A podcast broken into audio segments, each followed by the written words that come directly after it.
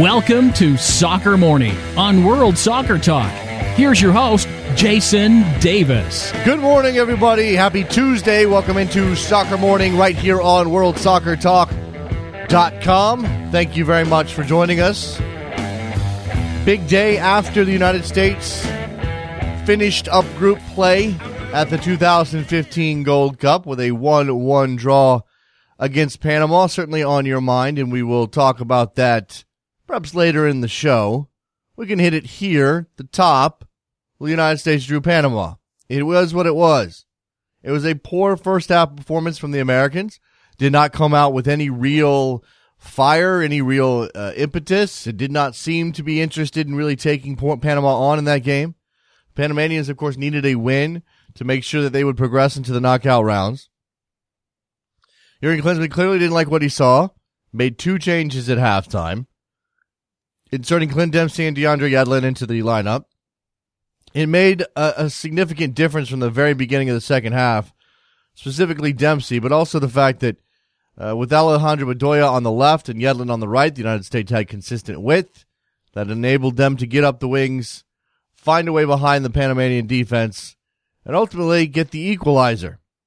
Because it was not a good performance from the United States. Now, how much do we how much do we put into that performance, considering that again they had already locked up Group A. They were already booking their tickets for Baltimore on Saturday. This game was hot and humid in in Kansas City. Uh, the crowd was fantastic. The best performance of the night by anybody that was American was by the crowd at Sporting Park. I don't know. Not sure you put a lot into that. By virtue of uh, that draw, Panama sits in third place. They await their fate as the remaining two groups will play out over the next two days. Haiti beat Honduras 1 0, eliminating Honduras. Haiti will advance as the second place team in Group A. Pretty stunning stuff from the Haitians. Pretty stunning uh, failure by the Hondurans, who look to be a good enough side to make it into the knockout rounds under Jorge Luis Pinto. Before that game last night, the 2015 MLS All Star 11, voted on by the fans, was announced. Lots of rabble, uh, rabble rousing and pitchfork uh, thrusting and uh, torch lighting over these names. Well, maybe not over the names voted on by the fans, except for the uh, the absence of one significant name.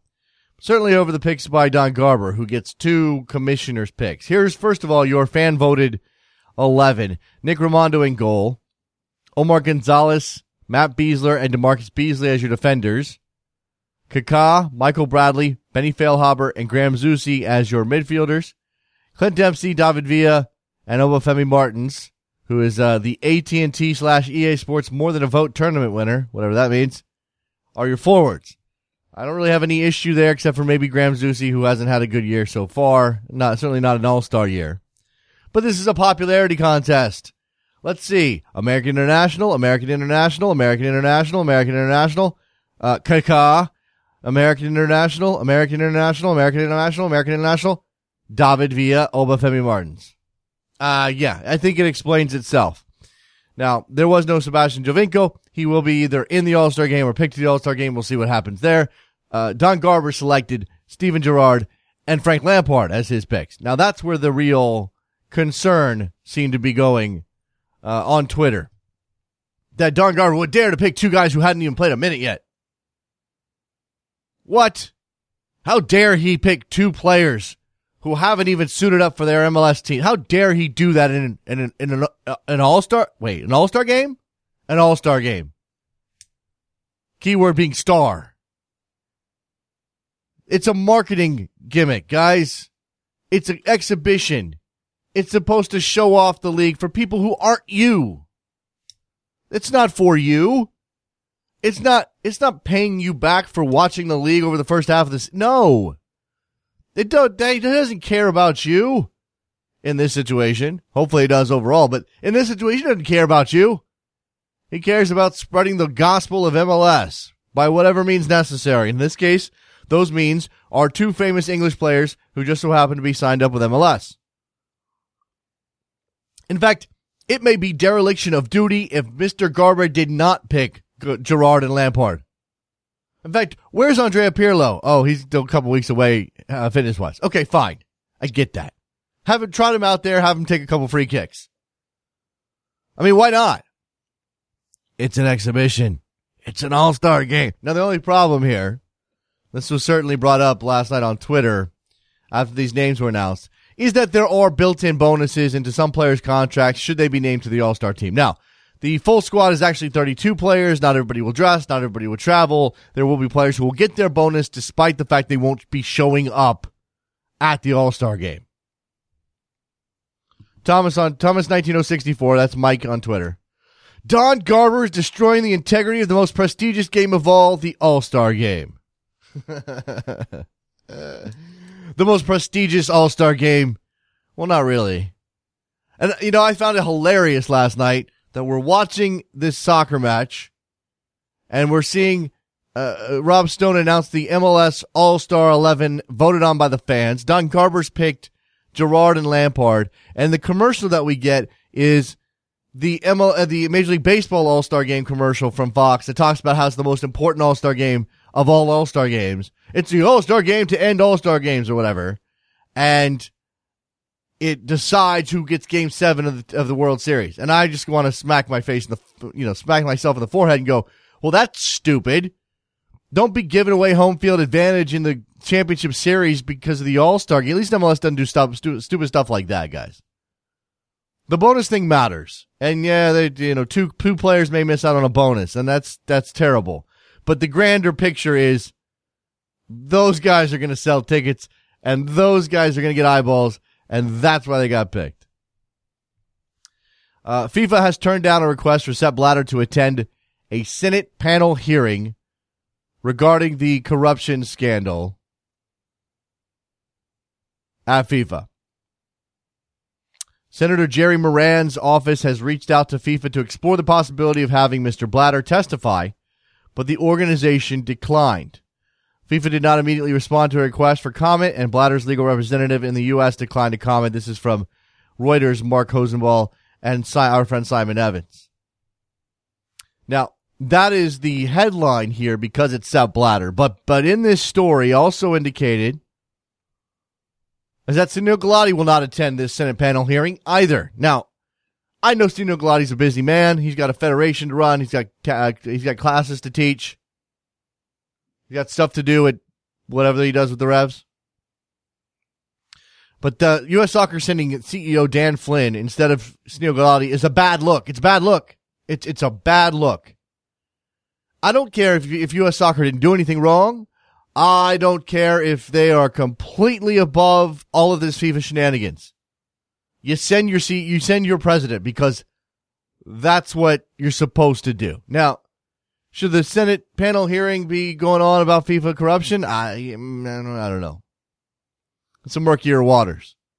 But if they ask, you send Sunil Gulati. You don't send Dan Flynn. No offense to Dan Flynn. You send the, the big guy, the head guy, the, the chief, the top dog, the, the A number one honcho, whatever those, yeah. That's who you send because that what, that's what looks best. No, what that's what puts your organization in the best light. If FIFA, if, if the Senate says we're investigating FIFA corruption, we'd like to talk to U.S. soccer. You send the president. Sorry. Coming up on this show, Brian Sciaretta from American Soccer Now in the New York Times. We're going to talk USA Panama in just a couple minutes. We'll break that one down. We'll talk about what's going to happen in the quarterfinals and how the Americans look. And then later on the show, Andy Brassell from The Guardian, ESPN FC, many outlets. He'll join us talk about all the transfer news in Europe, including Bastian Schweinsteiger to Manchester United, Raheem Sterling to Manchester City, Iker Casillas to Porto. There's so many things to talk about. That should be an interesting discussion. Stay there. Let's get yourself get yourself ready. Uh, I don't know, get your coffee, get your donuts, whatever. Brian Sciaretta, other side of this, Soccer Morning, World Soccer Talk.com. WorldSoccerTalk.com.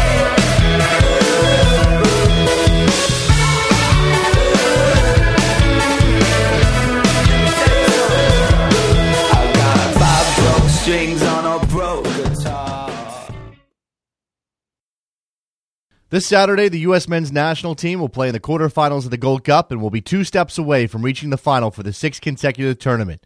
Soccer Morning listeners, I'd like to invite you to join me as I'll be sharing my thoughts and opinions during the game live on Rabble.tv. With Rabble.tv, the concept is simple. All you have to do is tune into the broadcast on TV, press the mute button, and then head on over to Rabble.tv to listen to me sharing my analysis. With Rabble, you can listen to my broadcast on your desktop, through your iOS app, and now through your mobile browser. You can join in too by posting your questions or observations in the comments section. Will Jurgen Klinsmann be able to get this U.S. team firing in all cylinders again? Find out this Saturday, July 18th at 5 p.m. Eastern, and cheer on the red, white, and blue with me live on Rabble.tv.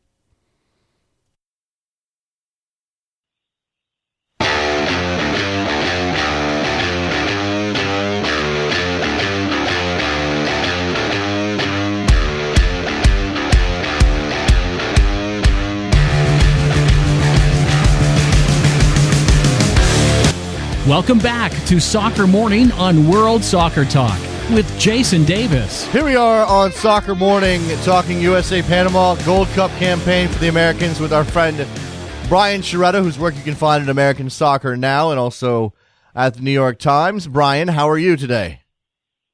Oh, good morning, Jason. Uh, thanks for having me on, as always. So it's good to have you, Brian. Now, the United States closed out group play with a 1 1 draw against Panama last night. And like those first two performances against Honduras and Haiti, it was underwhelming, uh, to say the least. Uh, you know, I guess with a free role in this game, Klinsmann had the opportunity to maybe try to build on uh, whatever rhythm had come out of those first two matches. Very little. Certainly changed things over against Haiti. Did you see anything team wide that made any sense from what Klinsmann was trying to do?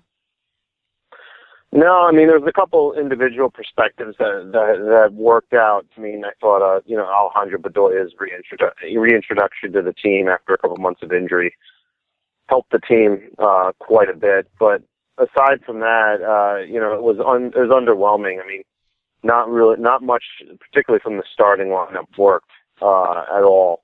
And uh, you know, it was it was disappointing. I mean, it was a, it was for the third straight time they've come out flat. They weren't able to match the intensity of their opponent, and there's and there's really not a lot of cohesion right now. And I think that the team was uh, was uh, perhaps lent, you know down, there, there was a false sense of security maybe from the from the high profile friendly victories that they had you know a month earlier. Uh, and I think they're starting. You know, the it really is a case study about the difference between uh, friendlies and real competition. It's just completely different. Well, that um, that makes Brian. That makes sense in the game against Honduras, but they were sort of yeah. out, they were outplayed for almost the whole match against Honduras, and and managed to find two set piece goals. Good for them, but that that should have been the warning sign. That should have been the alarm bells to fix whatever was. Uh, is this about personnel? Is this about Klinsmann bringing a roster that doesn't fit what he wants to do, and that's part of the problem? Yeah, I mean it's it's all kinds of it's all kinds of problems right now. I mean, there's uh, for example, I mean one of the things he lamented after the Haiti win was that there was a lack of width and uh, and that they weren't able to attack out wide. Well, then what happens when then he started this match with Morales. I mean, granted, Bedoya's you know use has been useful out wide, but you know you have to remember his club he plays centrally too. He had Bradley and Beckerman also, so there really wasn't a lot. Where's the width there? There was there there was no wide play. So I mean, there it's just been kind of um, uh, there's really kind of a uh, lack of cohesion. Uh, maybe the game plan's not right from the start, and uh, you know it's it's now there's going to be you know now he has more than three days to perhaps think about it. Um, and how he's going to get it right for the quarterfinals. But yeah, I mean, they're, they're, they're, they haven't responded well to the wake up calls, uh, you know, that each game is presented. Um, the following game is, is yet to be a, um, a, a step up in that regard. And it all began with the Guatemala friendly. I mean, they won four to nothing in that game. But uh, you know, Klinsmann, the first thing he said was not impressed or not pleased with that win, and, and you know, Guatemala squandered a bunch of golden opportunities, and you know, and so it's really four straight games in, in, in quick succession that have just not gone right. Mm. Uh, you know, we'll get to some of these performances individually in a minute. Um, certainly names I want to pick out, but it seems as though where we are is, is where we were, and that's relying on Clint Dempsey and Michael Bradley. And, and, and let's be honest about this: Michael Bradley hasn't played all that well over three matches, but has popped up in crucial moments. Um, that that's that the team is still relying on those guys to figure a way to pull them out of the fire when when they find themselves in these predicaments. Absolutely. I mean, there's. You know, you can't really point to much by way of you know newcomers. You know, Gyasi Zardes is hot and cold you know, every now and then he, he you know, he produces a, a moment of brilliance and then, then kind of starts turning the ball over with a bad first touch, you know, too regularly. So yeah, there's been no consistent, real newcom newcoming impact players uh, on this team so far, you know, in quite some time. And uh, yeah, it's it, it kind of leaves you wondering, you know, what where's the direction of the team right now so far at this point in the cycle. I mean, we remember Bob Bradley in uh, 2011 after you know a pretty good World Cup cycle, uh, up to the 2010 World Cup. The team was stale after that, and then uh, there really was no lack of there was a lack of new ideas, and it was just kind of like hoping that that success at the 2010 World Cup would kind of you know the momentum from that would keep going, and you know, and it did not. And I think that's what led to his firing. Not saying that's going to happen with Jurgen. Uh, that's a completely different set of circumstances. He's a very powerful coach right now and very, very powerful man in the federation. But at the same point, though, too, you're starting to get the impression, though, that um, you know no one's really, no one new is stepping up, and really that the only thing that's kind of keeping this team moving along is just a couple leftovers and and uh, from the from the World Cup uh, last year. Let me turn to one of the more troubling areas of the team at the moment, and it's been uh, evident over three matches, and that's uh, this, the, the the defense, the back line in, in totality. Although I think Fabian Johnson has acquitted himself relatively well when he's been in there, but certainly the center back pairing, whether it's Brooks and Alvarado or Ream and Gonzalez um, and and we have to throw Timothy Chandler and his performances in have been abysmal. I mean, disastrous. Now, I think Brooks improved massively in the second half last night, Brian, uh, and and certainly had a, a, showy tackle to keep a, a Blas Perez breakaway from turning into something dangerous. And Alvarado sort of you know figured things out a little bit too, but that, that that had a lot more to do with the U.S. and their posture going forward than it did maybe even those players. What's the fix? I mean, is Klinsmann going to be so committed to his uh, to his Alvarado Brooks pairing that we're just going to have to deal with the growing pains? I mean, predicting Klinsmann and, and how long he sticks with players is very tough. I mean, the fact that Chandler is still, you know, such a big part of this team, uh, despite really any kind of positive showing under his entire tenure, is kind of surprising. Um, you know, and the fact that he hasn't moved on and looked at other options, particularly at the right back role. You know, Ch- Chandler's performance was was abysmal. I mean, it was, it was terrible.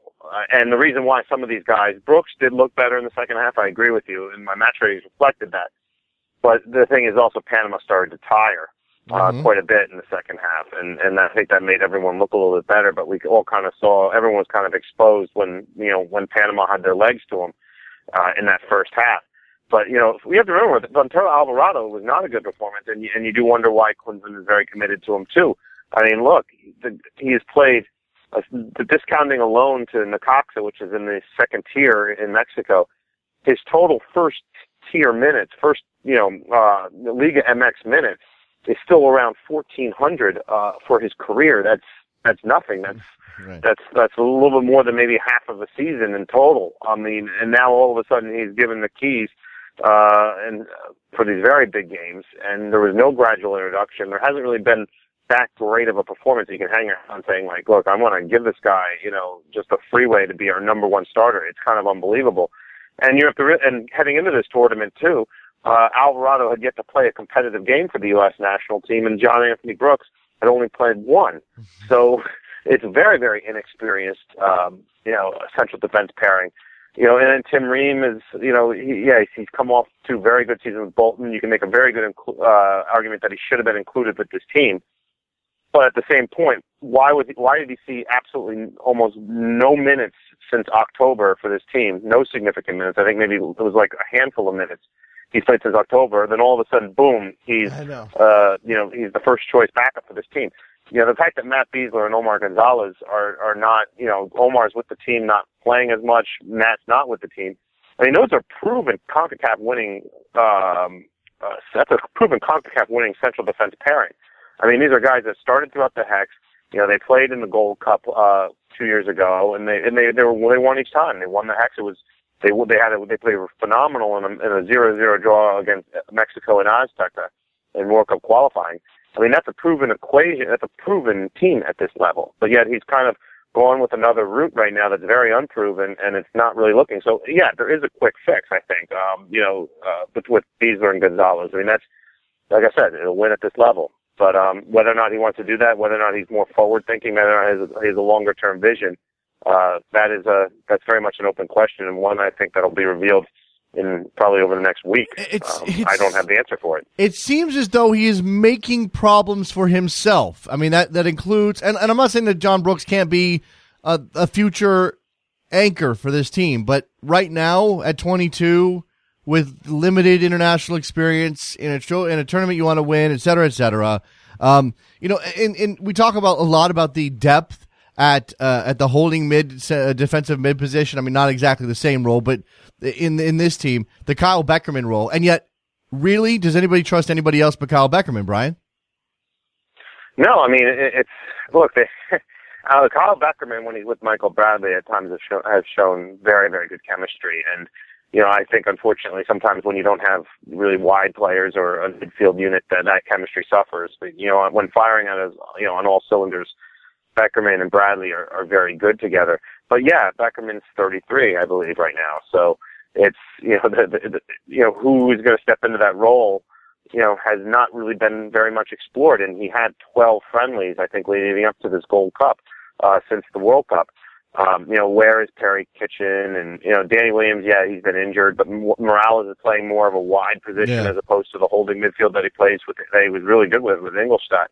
Uh, so you wonder it's, whether or not I mean they're, they're, they've really explored all the options there at the holding midfield. Well, it's, a very good it, it's, not it's not Klinsmann's fault that, that Will Trapp got a concussion, hasn't been able to play in months. I mean that I'm not, I'm, maybe Will right. Trapp's not ready, but you you would have you probably would have explored that possibility. Uh, so there, but, but there are other areas. I mean, we, as we saw when he went to this four four two diamond uh, in the first game with Yedlin and Zardes, there was there was clearly a, a, a problem there, lack of cohesion in the midfield. Yesterday there was. Uh, there wasn't much midfield uh, cohesion, in the, certainly in the first half. He makes a change. He puts Yedlin on the right, swaps Bedoya over to, over to the left. And I thought, as you, you have identified it several times, if, we if we want to talk about something positive, let's talk about Alejandro Bedoya, who I think was the only one on the field for a while who had any notion of, of how to get forward.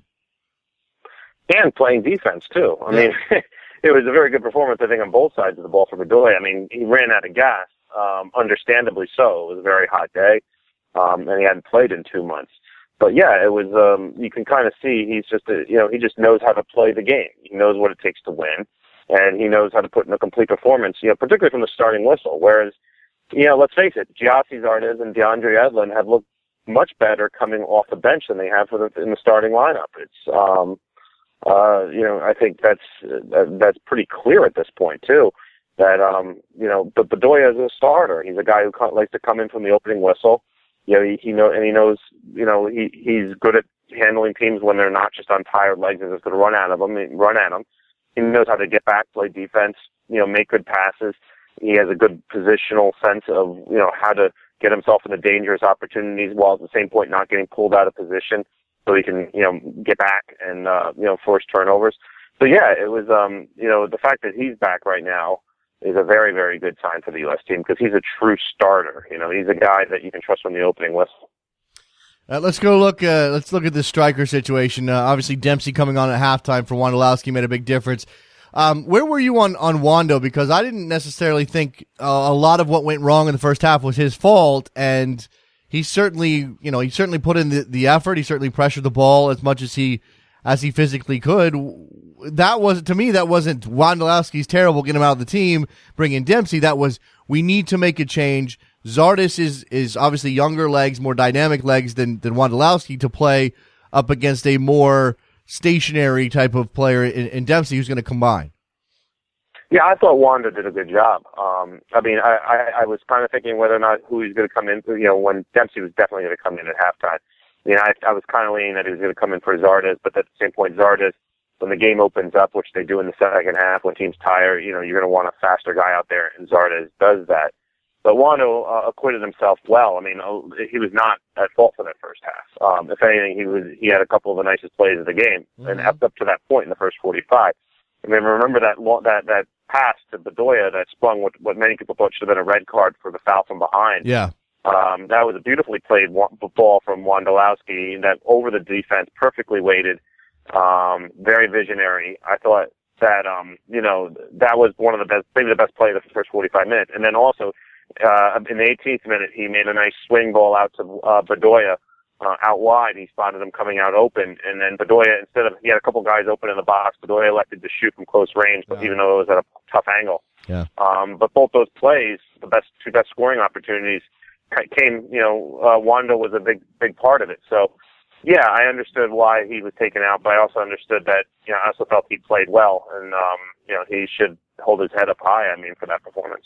We've identified that this team relies on Michael Bradley to pop up in those big minutes. He obviously got the goal last night, but I just I, don't- I don't know what it is. Um, you know, we we've seen him play at an extremely high level, uh, but he's also had stretches where it's just maybe a tick or two off. Brian, uh, he didn't seem to be sharp last night. I, I, I counted numerous times when he had an opportunity to to to pick out a player with a pass and, and just was a, was a little off. Turn the ball over more than I, than I certainly would like to see. Where do you rate Michael Bradley right now? Because you can't take him out of the lineup. No, you can't. I mean, look, Bradley's an, I, I, never to, I don't think, it's very tough for him to lift a team entirely by himself, like it is with any player. Um, and when the rest of the midfield struggles, it becomes easier to take Michael Bradley out of the game. Um, you know, he's now he's got the captain's armband. Everyone, he's the focus of the, you know, a lot of teams, you know, their game, their defensive game plan is stopping him. Um, you know, so he has a big bullseye on his on his head on his back in that regard. Um, that's kind of he, he becomes at his best when when there's better wide players and the game opens up a little bit more. He's able to find more holes. But when the game's played very narrowly, um, like it was last night, like I said, there was there was no outside midfielders or com- guys midfielders that play comfortably out wide until the second half.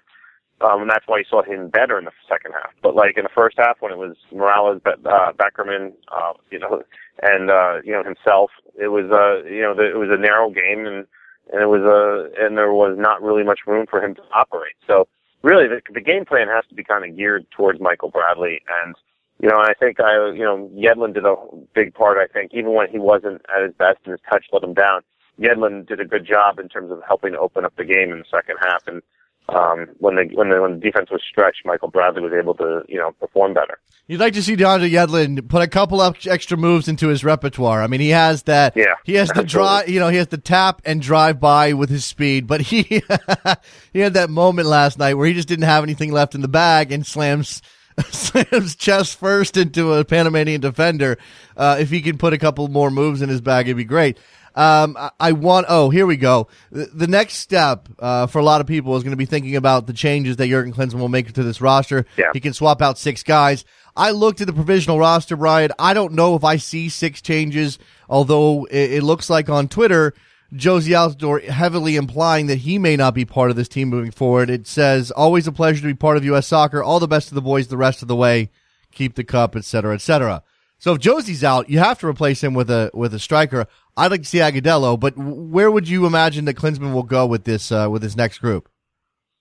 You know, I I, I don't know. I mean, it, Agudelo is has not had a good run, has not had a good month um, for uh, New England. Uh, I think the last four or five games have been, uh, you know, New England is in a tailspin right now, and Agudelo hasn't really, you know, helped the cause too much um, for them. But maybe he he performs better uh, you know, with the national team than he does with his club. Wouldn't be the first time that's happened.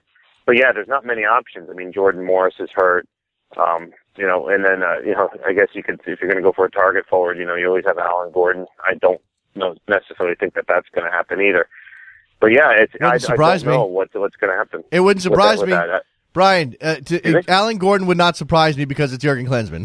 That's all I'm going to No, say. absolutely. I mean, uh, predicting what Jurgen Klinsmann is is going to do is, is impossible. I mean, I will say that the, the the most surefire addition is going to be DaMarcus Beasley. Yeah. Um, But uh, I mean, because oh look, Beasley is going to free up Fabian Johnson um, to either move into the midfield, which he always says is his best position, or move to right back and bail out Timmy Chandler. Um, so, you know, uh, Beasley becomes a little bit more of a no-brainer.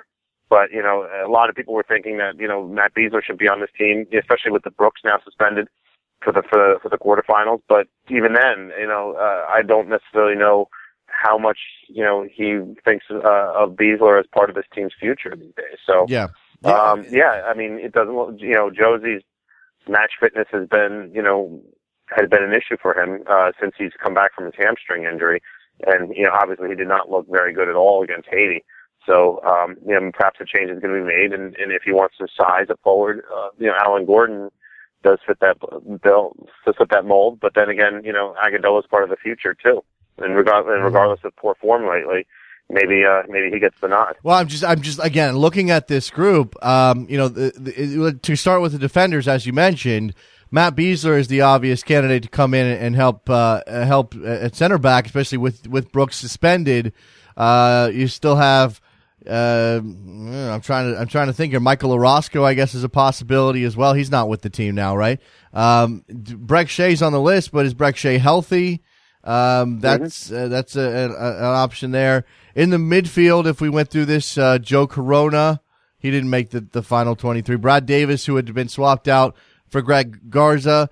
Um, Perry Kitchen's on the list. Uh, that's, that's, that's an interesting. He's an interesting candidate, I think. With, yeah. Uh, with I mean Perry. Uh, you know, he he came in against the in the second half against Mexico and filled the void nicely when when they took out Beckerman. So, um, you know, Perry's a guy. I mean, I think would be pretty good. You know, addition to the team moving forward. But at this point, it's about experience. I don't necessarily know if it's if it's about uh you know blooding a guy like uh, Perry who's still new to the team. Mm-hmm.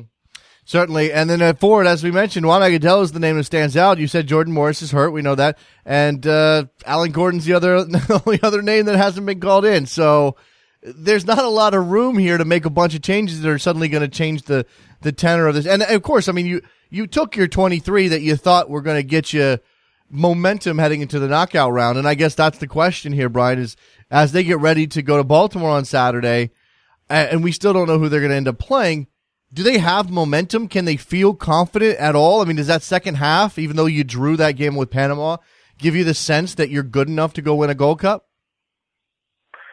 I mean, momentum changes so quickly in this sport. I mean, it's, um, you know, the, the answer is no. Momentum is not with them. I don't think that the team could, you know, um, you know, even though there were some good moments there in the second half, it looked like they had momentum. I mean, it's Panama. It's these are CONCACAF teams the fact that you haven't put together, you know, uh, you know, you have two one narrow one goal one goal wins and a, and a draw against in group play of the Gold Cup um, is not enough to you know to uh, to feel good about yourself or to feel for, for the team to feel like they're you know they're playing at the, at the level it takes to you know defeat Mexico in this tournament or even Costa Rica.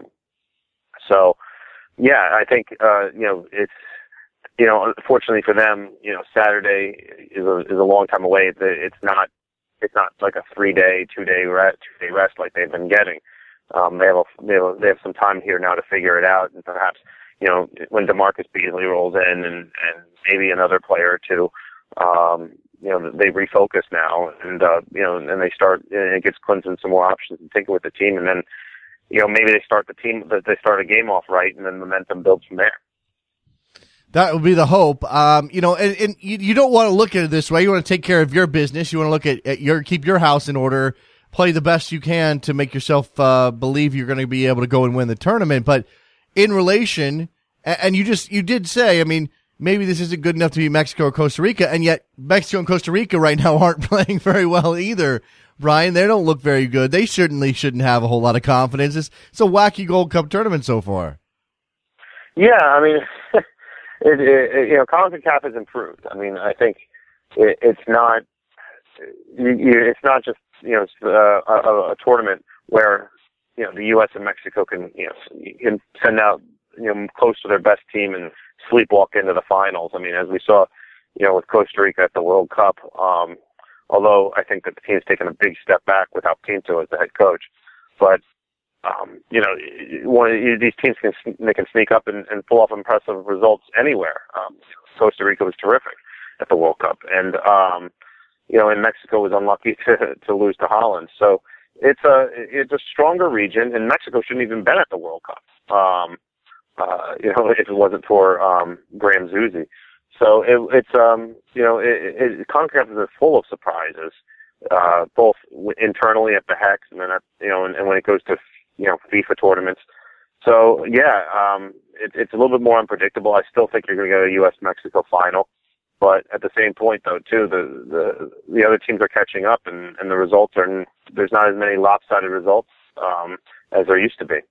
We should expect the uh, the changes to the roster to be announced um, a little bit uh, later today, early this afternoon on the East Coast. I would imagine. Uh, again, we're just sort of guessing at this. Jurgen Klinsmann is is maddening in a in a bunch of different ways, Brian. Both because the way he talks and then his actions, and also because you know I, I watch him on the sideline getting frustrated with the way the way his team plays, and yet again, I think a lot of us, even those of us who aren't uh, particularly adept at tactics, can see the issues that are are, are right there before the the whistle even blows.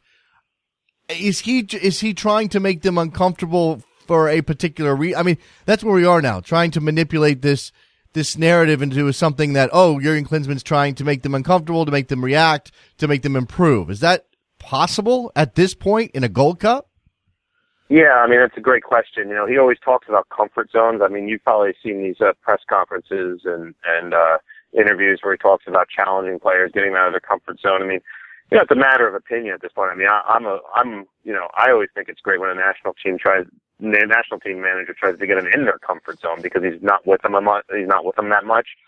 He's not with these these players. It's best when they, when he comes in and puts players in their natural positions, puts them in places where they're comfortable with, and they can kind of uh, you know, you know, take any kind of positive momentum that they have with their club and bring it over to the national team, you know, a lot, a lot you know, in a much easier manner. Um, yeah, I mean, it, it, figuring out Klinsmann, particularly tactically, is has been very you know, challenging for journalists and analysts. I mean, it's uh, you know, so many players play different roles with the national team that they do with their club. I mean, you know, DeAndre Yedlin in the midfield, it doesn't even seem like he's being used as a right back anymore, and you know, he uses players who are very inexperienced. I mean, Ventura Alvarado, before that it was Julian Green and Jordan Morris.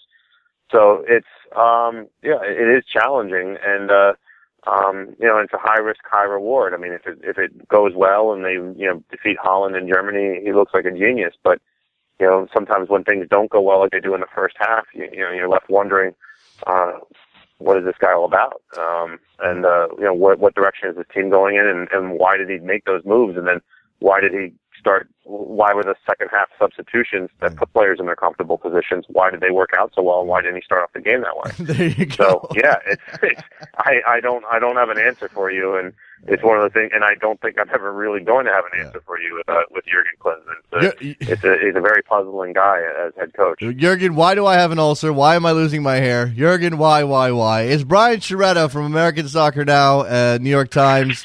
Go follow him on Twitter at Brian Sciaretta. Brian, it's good to talk to you, man. I hope we uh, can have you back before the end of the tournament, and I hope that involves some stronger U.S. performances.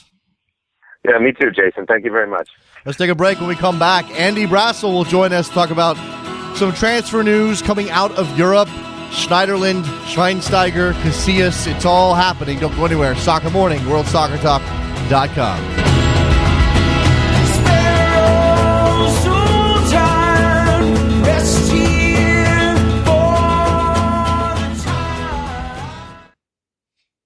This Saturday, the U.S. men's national team will play in the quarterfinals of the Gold Cup and will be two steps away from reaching the final for the sixth consecutive tournament.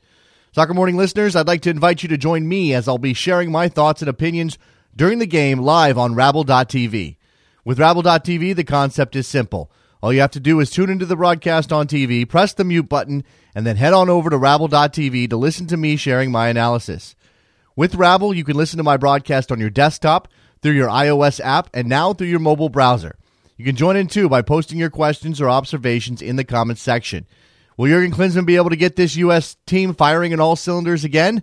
Find out this Saturday, July 18th at 5 p.m. Eastern and cheer on the red, white, and blue with me live on Rabble.tv.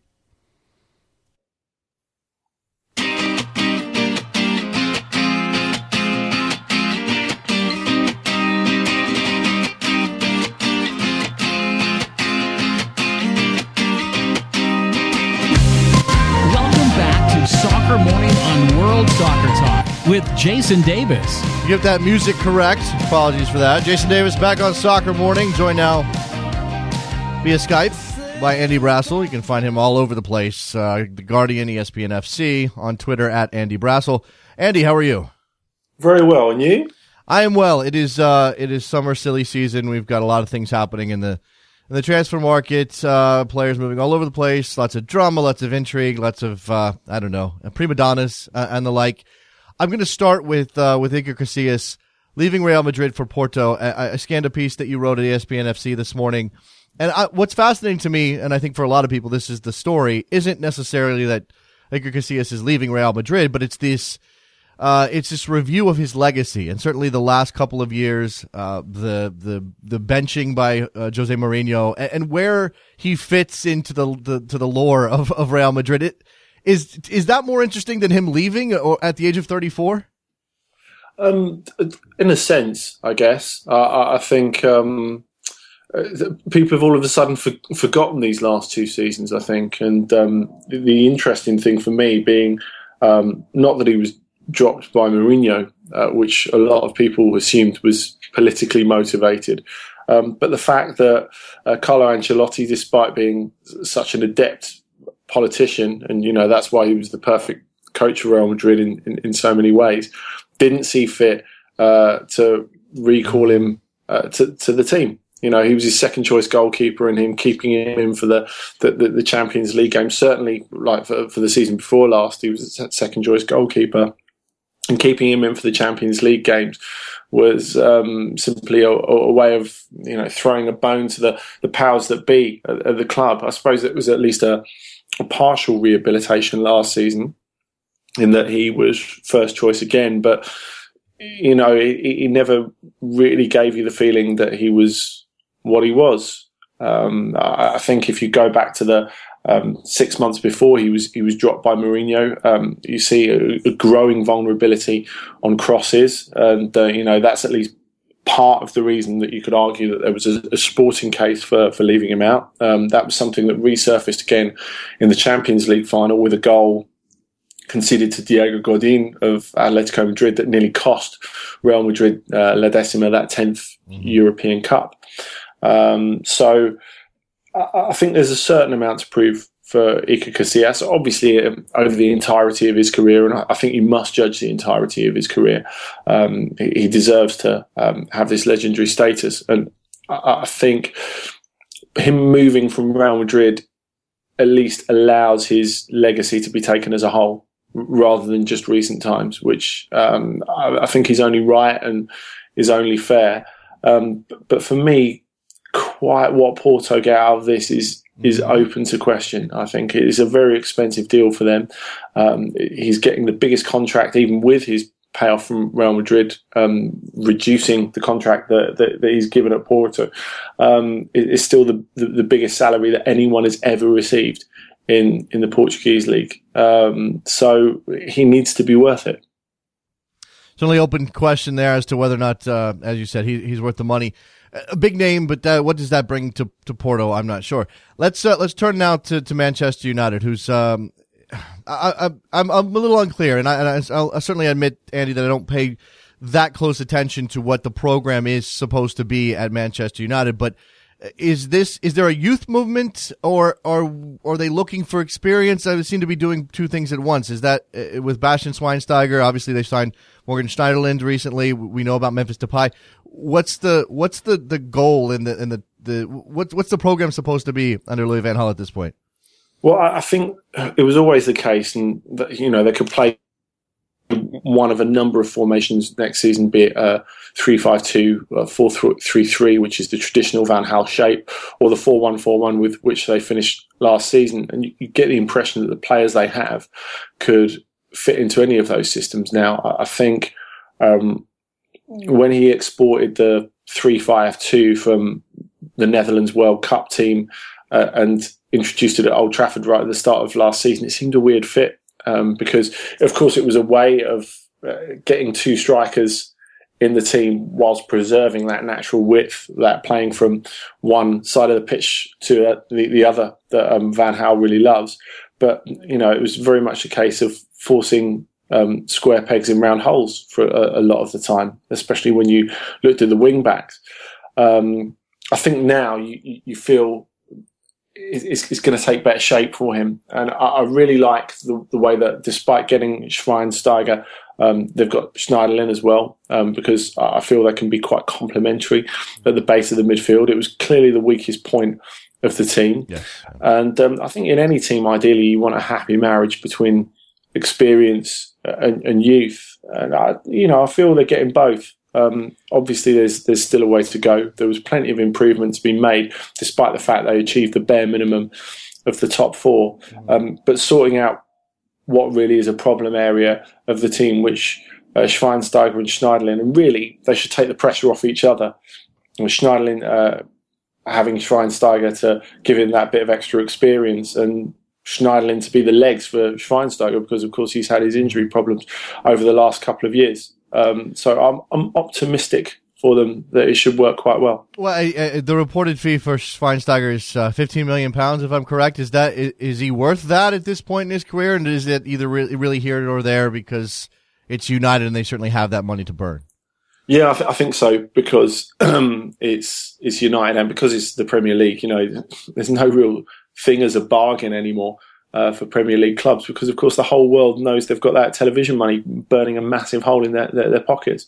I think in that context, it's it's, it's a good deal. Um, it's, it's, certainly a, a, a, palatable loss if it didn't go well. Um, but I think, and when you look at Bayern and Bayern's players, particularly mourning the loss of Schweinsteiger, it says a lot about you know he's he's more than a player. Yeah, they're, they're not just buying a, a, guy to like play fifty games a season. I don't think they are buying a guy to play fifty games a season. They're buying a, a winning mentality, mm-hmm. and, that's something that's very important. Absolutely, you, you, can see Schweinsteiger stepping right in and being a, a leading figure, whether it's vocally or yeah. or just uh, as as he sets an example on the field. Uh, let's talk about uh, Raheem Sterling. Uh, looks like this is all going to sort itself out, and he'll end up as a Manchester City player. It's it's been a long process to get to this point, 49 million pounds for Raheem Sterling. I asked the same question: Is he worth that? Um, at the moment, no. In time, he might be. Um, City can afford to speculate more than most. Um, I, I, think it is speculation to a, a, certain extent. You know, you're not talking about a guy who's, you know, had three or four absolutely irresistible Premier League seasons it's been um, you know intermittent excellence. I, I, think you can say at best so far. So uh, the potential's there, but it is potential. It, it's not the finished article by any means. Um, call me old-fashioned. I'd like to think for the most expensive fee ever paid for a British player, you would expect some sort of sure thing, and I, I don't think he's that yet. I don't even think you can say he's a sure thing for the Manchester City first eleven as as things stand. Um, he's, he's going to have to fight for a spot there. Um, you could argue it should always be that way at the very biggest club. Um, that it's something that Raheem Sterling wants uh, because he wants to be um, competing with the very best players on his team. That he wants to be competing for trophies, which is it seems what he thought wasn't the case at, at Liverpool, and they'd let it slip too much since um, the departure of Luis Suarez in, in particular. Mm-hmm personally, I, of course, it's his choice, but I felt he would have been better staying at Liverpool, where a, a team would have been built around him. I, I, know a lot of people think Liverpool have taken their eye off the ball too much, so in the last year or so, so they, they maybe have themselves to blame for that. But I, you know, I, I felt there were very few bigger clubs where, or, bigger teams, let's say, where um, he'd have been an automatic pick and someone you'd build the team around. And I, I think that's hugely important at his age. Uh, it still feels as though Raheem Sterling needs to be incubated a little bit more, and and yeah. that that was it's a situation where certainly Liverpool seems more um, more appropriate for that sort of uh, sort of thing. Except as a young player with big dreams and certainly you know uh, pound signs in his eyes, he, he wants to go for that prize. Is is he? To, I guess what I want to get to here is is he to blame for the attitude, or is this is this a, a wider problem when it comes to, to young British players? And and is Pellegrini getting a problem child? Um, I, I, don't think so. I think a lot's been made of this. Uh, his agent's been quite clumsy in his, his public statements. I think that's something that's quite clear. Um, but all Raheem Sterling's really shown his you know desire to go and play for a club that wins stuff okay. and that's in the Champions League. Um, at that point, uh, of course, Liverpool is still a huge club in world terms, but at that point, at this point, Liverpool are not that. Um, so I guess he felt he, he couldn't wait any longer. Maybe, I mean, we'll never know, but maybe it would have been different if they'd have qualified for the, the Champions League last uh, last for this season. If if they'd have had a better end to to last season, but he obviously felt he, he didn't have the time to wait. And though it's been quite fashionable to to jump on him and his, his supposed attitude, and you know maybe he could have handled it a, a bit better. Um, I think if the limit of people's objections to him are we didn't ask to leave in quite the right way, I, I think that's that's a little harsh. I, I think to an extent you really have to applaud his ambition. Let's uh, let's turn to the club he's leaving, and that's that's Liverpool, I, who I don't think had a, had a much of a choice here. I mean, he he had uh, the situation had, had, devolved to the point where he had to go, and they're going to get forty nine million pounds for him, and and ultimately they can use that to strengthen their squad. Now, as far as I, if I remember correctly, what they've added this this summer is mostly uh, Roberto Firmino stands stands out, uh, Nathaniel Clyne and uh, James Milner from from City what do they need to go and, and do and, and how do they not only do how they replace Raheem Sterling, uh, but how do they make sure that it's clear they they are putting forth the full effort um, for a very uh, a very demanding fan base. Well, I think they need to find their their, their true identity. Really, uh, you know, it's what made them so potent in 2013, 2014, um, and and that was lost not just because Suarez went, but the sense of momentum in their play went of course, part of that was the fact that Daniel Sturridge was was out, um, but it was also in the players they brought in in Balotelli and, and, and Lambert. You know, they were never going to be able to, you know, have the they didn't have the style to bring that sort of impetus, that maintain that sort of impetus that, that Liverpool had, and the way they managed to maul teams in the first half hour of of, of games in in thirteen fourteen. Um, so whether that's the way they're going to go again, and I, think as a, as a, neutral, it would be brilliant to see them do that. Uh, really enjoyable to watch when they're like that. I think Firmino is, is, is someone who can help towards that. Um, I, I, think the signings are very good. Um, they're diverse. They fill definite needs um, in, in, both the Liverpool squad and, and, and the Liverpool setup. Um, I think, for example, Nathaniel Clyne. It sounds a simple thing um, but just having a reliable plug for that right back spot means Emre Can, who's the one outstanding signing of last season, isn't going to get stuck there again, where he looked completely uncomfortable and it was unfair of, of Brendan Rodgers to, to, to farm him out there. Now he can develop a specialist position, probably in midfield in front of the defence, and I, I, think he'll be excellent there. Um, but they need to have a definite plan. I know Rodgers prides himself on his tactical flexibility but the players need to know what they're doing. They need to know what their go-to plan is, and especially the younger players need some sort of definite framework to to develop around. Because you know signings who've been written off, like like Markovic, like uh, to a lesser extent Lallana, are still developing at the very highest level. You know, you, you can't expect them to to get it all right in the first six or eight months, and you know they've got time on their side, but they need to be given some sort of stability to flourish. And also, I think a very important issue is is central defence. I think that that needs yeah. to be secured in the shape of the defence. Well, is all of that more? Is that all of that made easier or harder by the departure of Gerrard?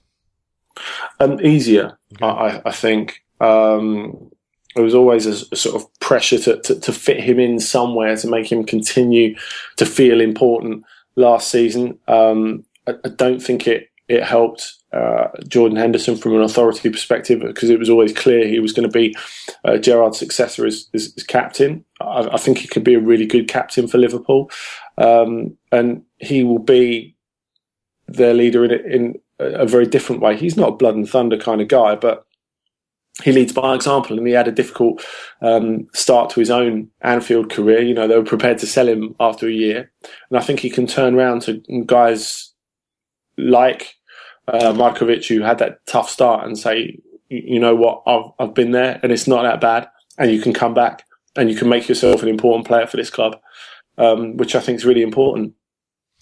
Um, last but not least, here, uh, Andy, is the uh, it, it, you know obviously it, it didn't come down or didn't it didn't come together, but uh, to see a, a, club like Stoke City make a, a bid for Xherdan Shaqiri and and so just some of the money that's flying around in the Premier League among clubs that most people, certainly uh, from the outside, aren't really aren't really aware that they have this. So, w- w- just to get you know to sort of frame up how the, the Premier League's money is coming to bear on on the the transfer market, but also what it what it means that clubs like Stoke are out there making 12, uh, 12 million pound offers for players like Xherdan Shaqiri. Well, it's it's extraordinary. Um, I, I, think it shows, though, uh, from for a player like Shaqiri, who is so, someone who's I think not quite elite level is, is, is fair to say. He's not there yet. He's a very very good player, um, someone who's very close to that level. For a, a, a, sort of middle of the table, bottom half of the table sort of name at least. Um, of course, Stoke did excellently under Mark Hughes last season. Convincing them to come is, is something different. I, I think it could be really hard. And of course, they're stretching themselves wage wise to, to, to, to, make that commitment. So, uh, you know, they, they, were, they were close or they felt they were close with Shaqiri. Um, ditto with Yevhen Konoplyanka um, from Dnipro, who's ended up at Sevilla, who was a target for Tottenham too. Um, so getting that first major signing over the line can be quite difficult. I, I, think, in a sense, it can be almost quite problematic for these um, below the very top level in the Premier League teams because I mean, I, remember reading. Um, I talked about this earlier in the week. I remember reading a, a, a piece by uh, Sid Lowe before the Europa League final. It was an interview with uh, Unai Emery, the coach of Sevilla, and he was saying when he went in to take uh, Gaston Ramirez on loan from Southampton last season, um, Ramirez wouldn't even speak to them uh, just because he had an offer from Hull City that absolutely blew it out of the water financially.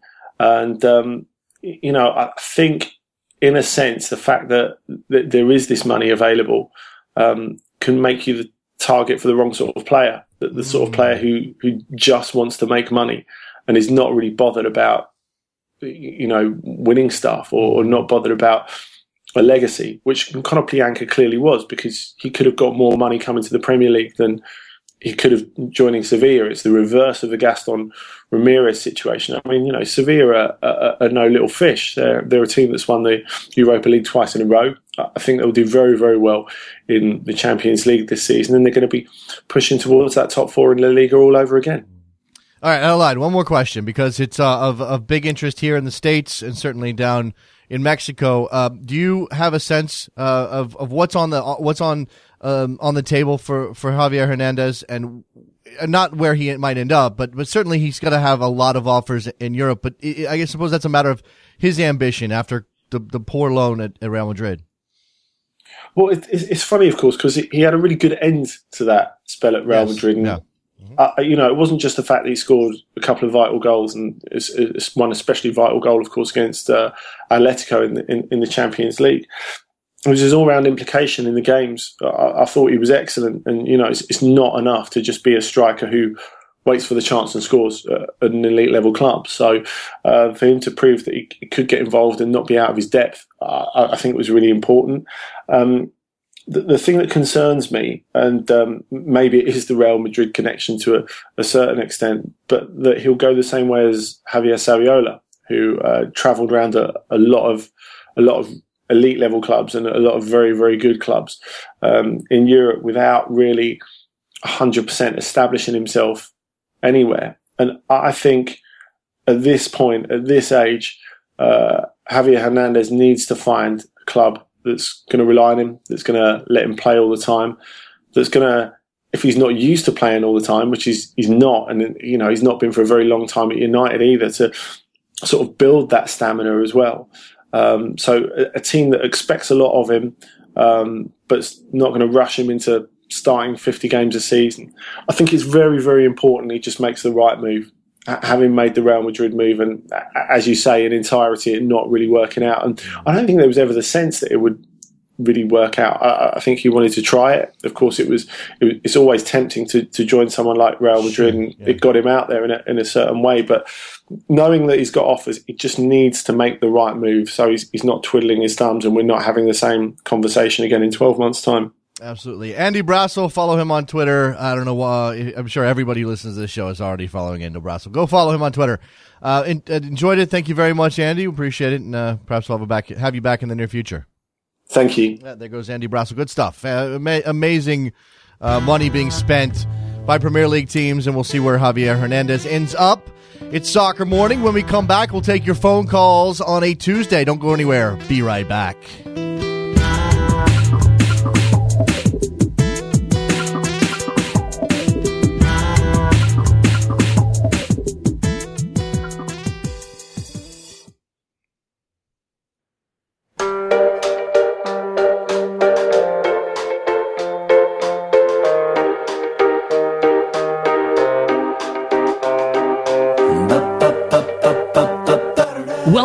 Back to Soccer Morning on World Soccer Talk with Jason Davis. Here we are back on Soccer Morning, squeezing in a few of your phone calls here on a Tuesday. Perhaps you'd like to talk about the U.S. men's national team right now after the group stage. Three games in, two wins, one draw, seven points. Does it get it done for you? Probably doesn't feel too great. I don't think anybody's standing here thinking, oh, this team's going to roll. They're the they got the Gold Cup in their hands. No, of course not. Even though, as mentioned to Brian Sciaretta, neither Mexico nor Costa Rica have impressed so far in this tournament.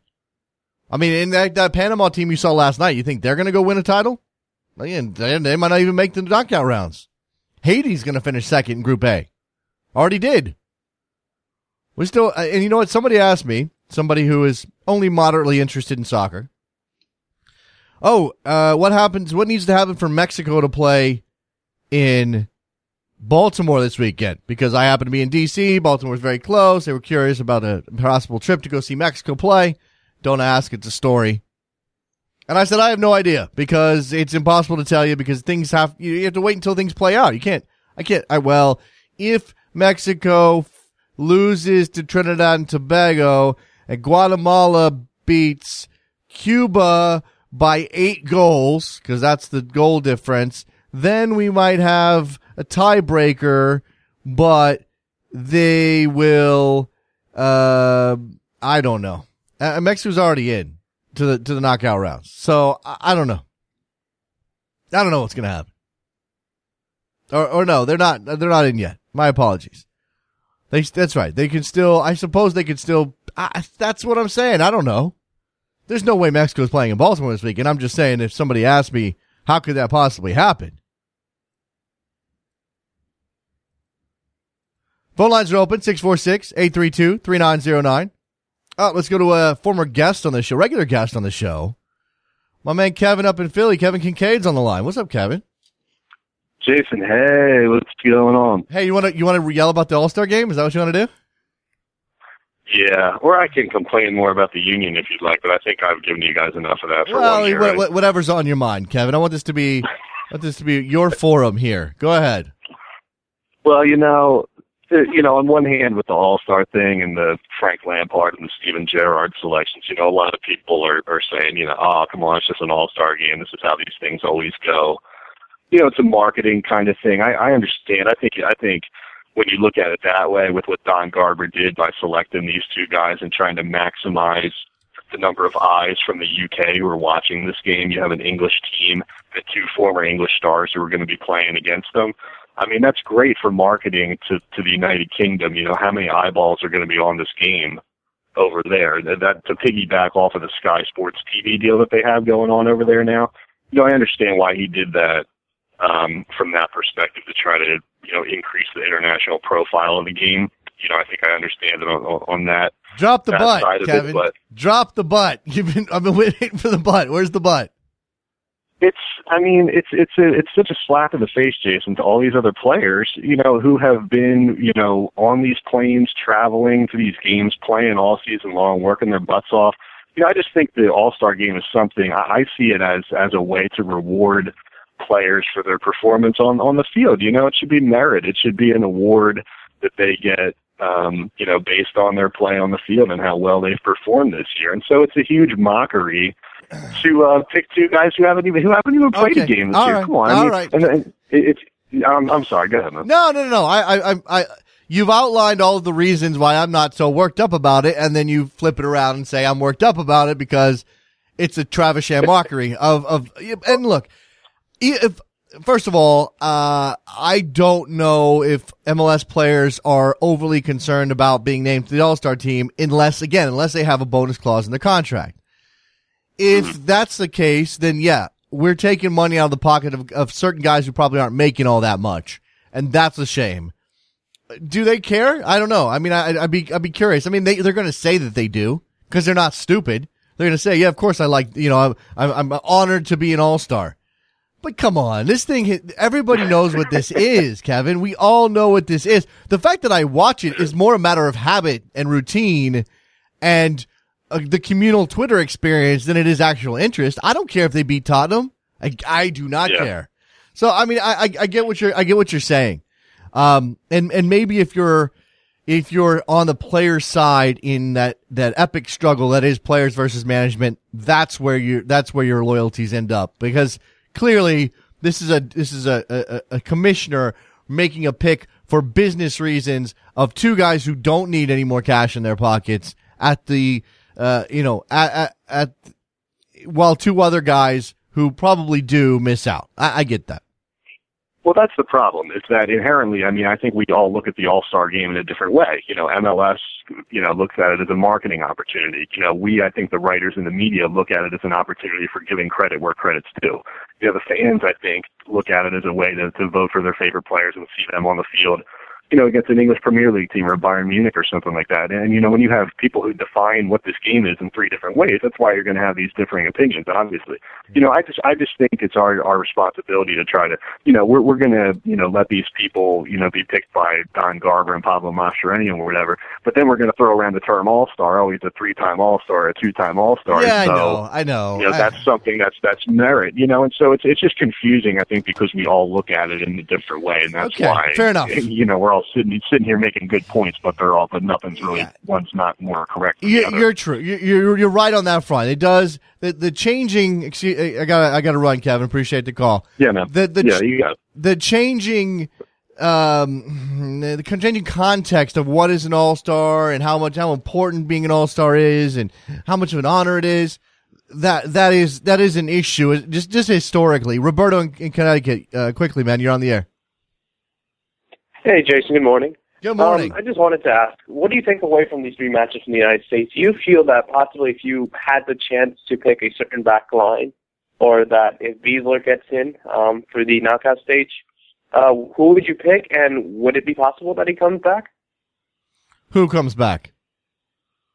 Besler. Oh yeah, absolutely, it's possible, especially with the yellow cards. To uh, Brooks is suspended for the quarterfinals. Uh, Alvarado's carrying a yellow. You've got Gonzalez and Ream on the bench, but why not bring in Besler and shore that up? I mean, you, could. I'm not sure who you swap out. I'd swap out Alvarado to be honest with you. Uh, but No, no, no. I agree. yeah, so uh, so if the, absolutely it's possible. I, I I still think that Besler and Gonzalez make the best pairing the U.S. have right now. I mean, I I, I don't know. I mean, I, I get what John Brooks brings to the table, but apparently Klinsmann doesn't want to pair him with Gonzalez.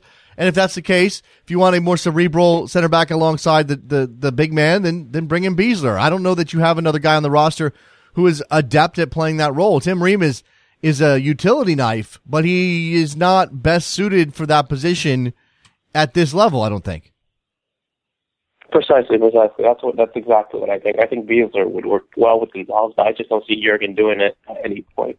Uh, well, we'll find out. We'll find out, Roberto. I got Yeah, yeah. I got to move on. Anything else?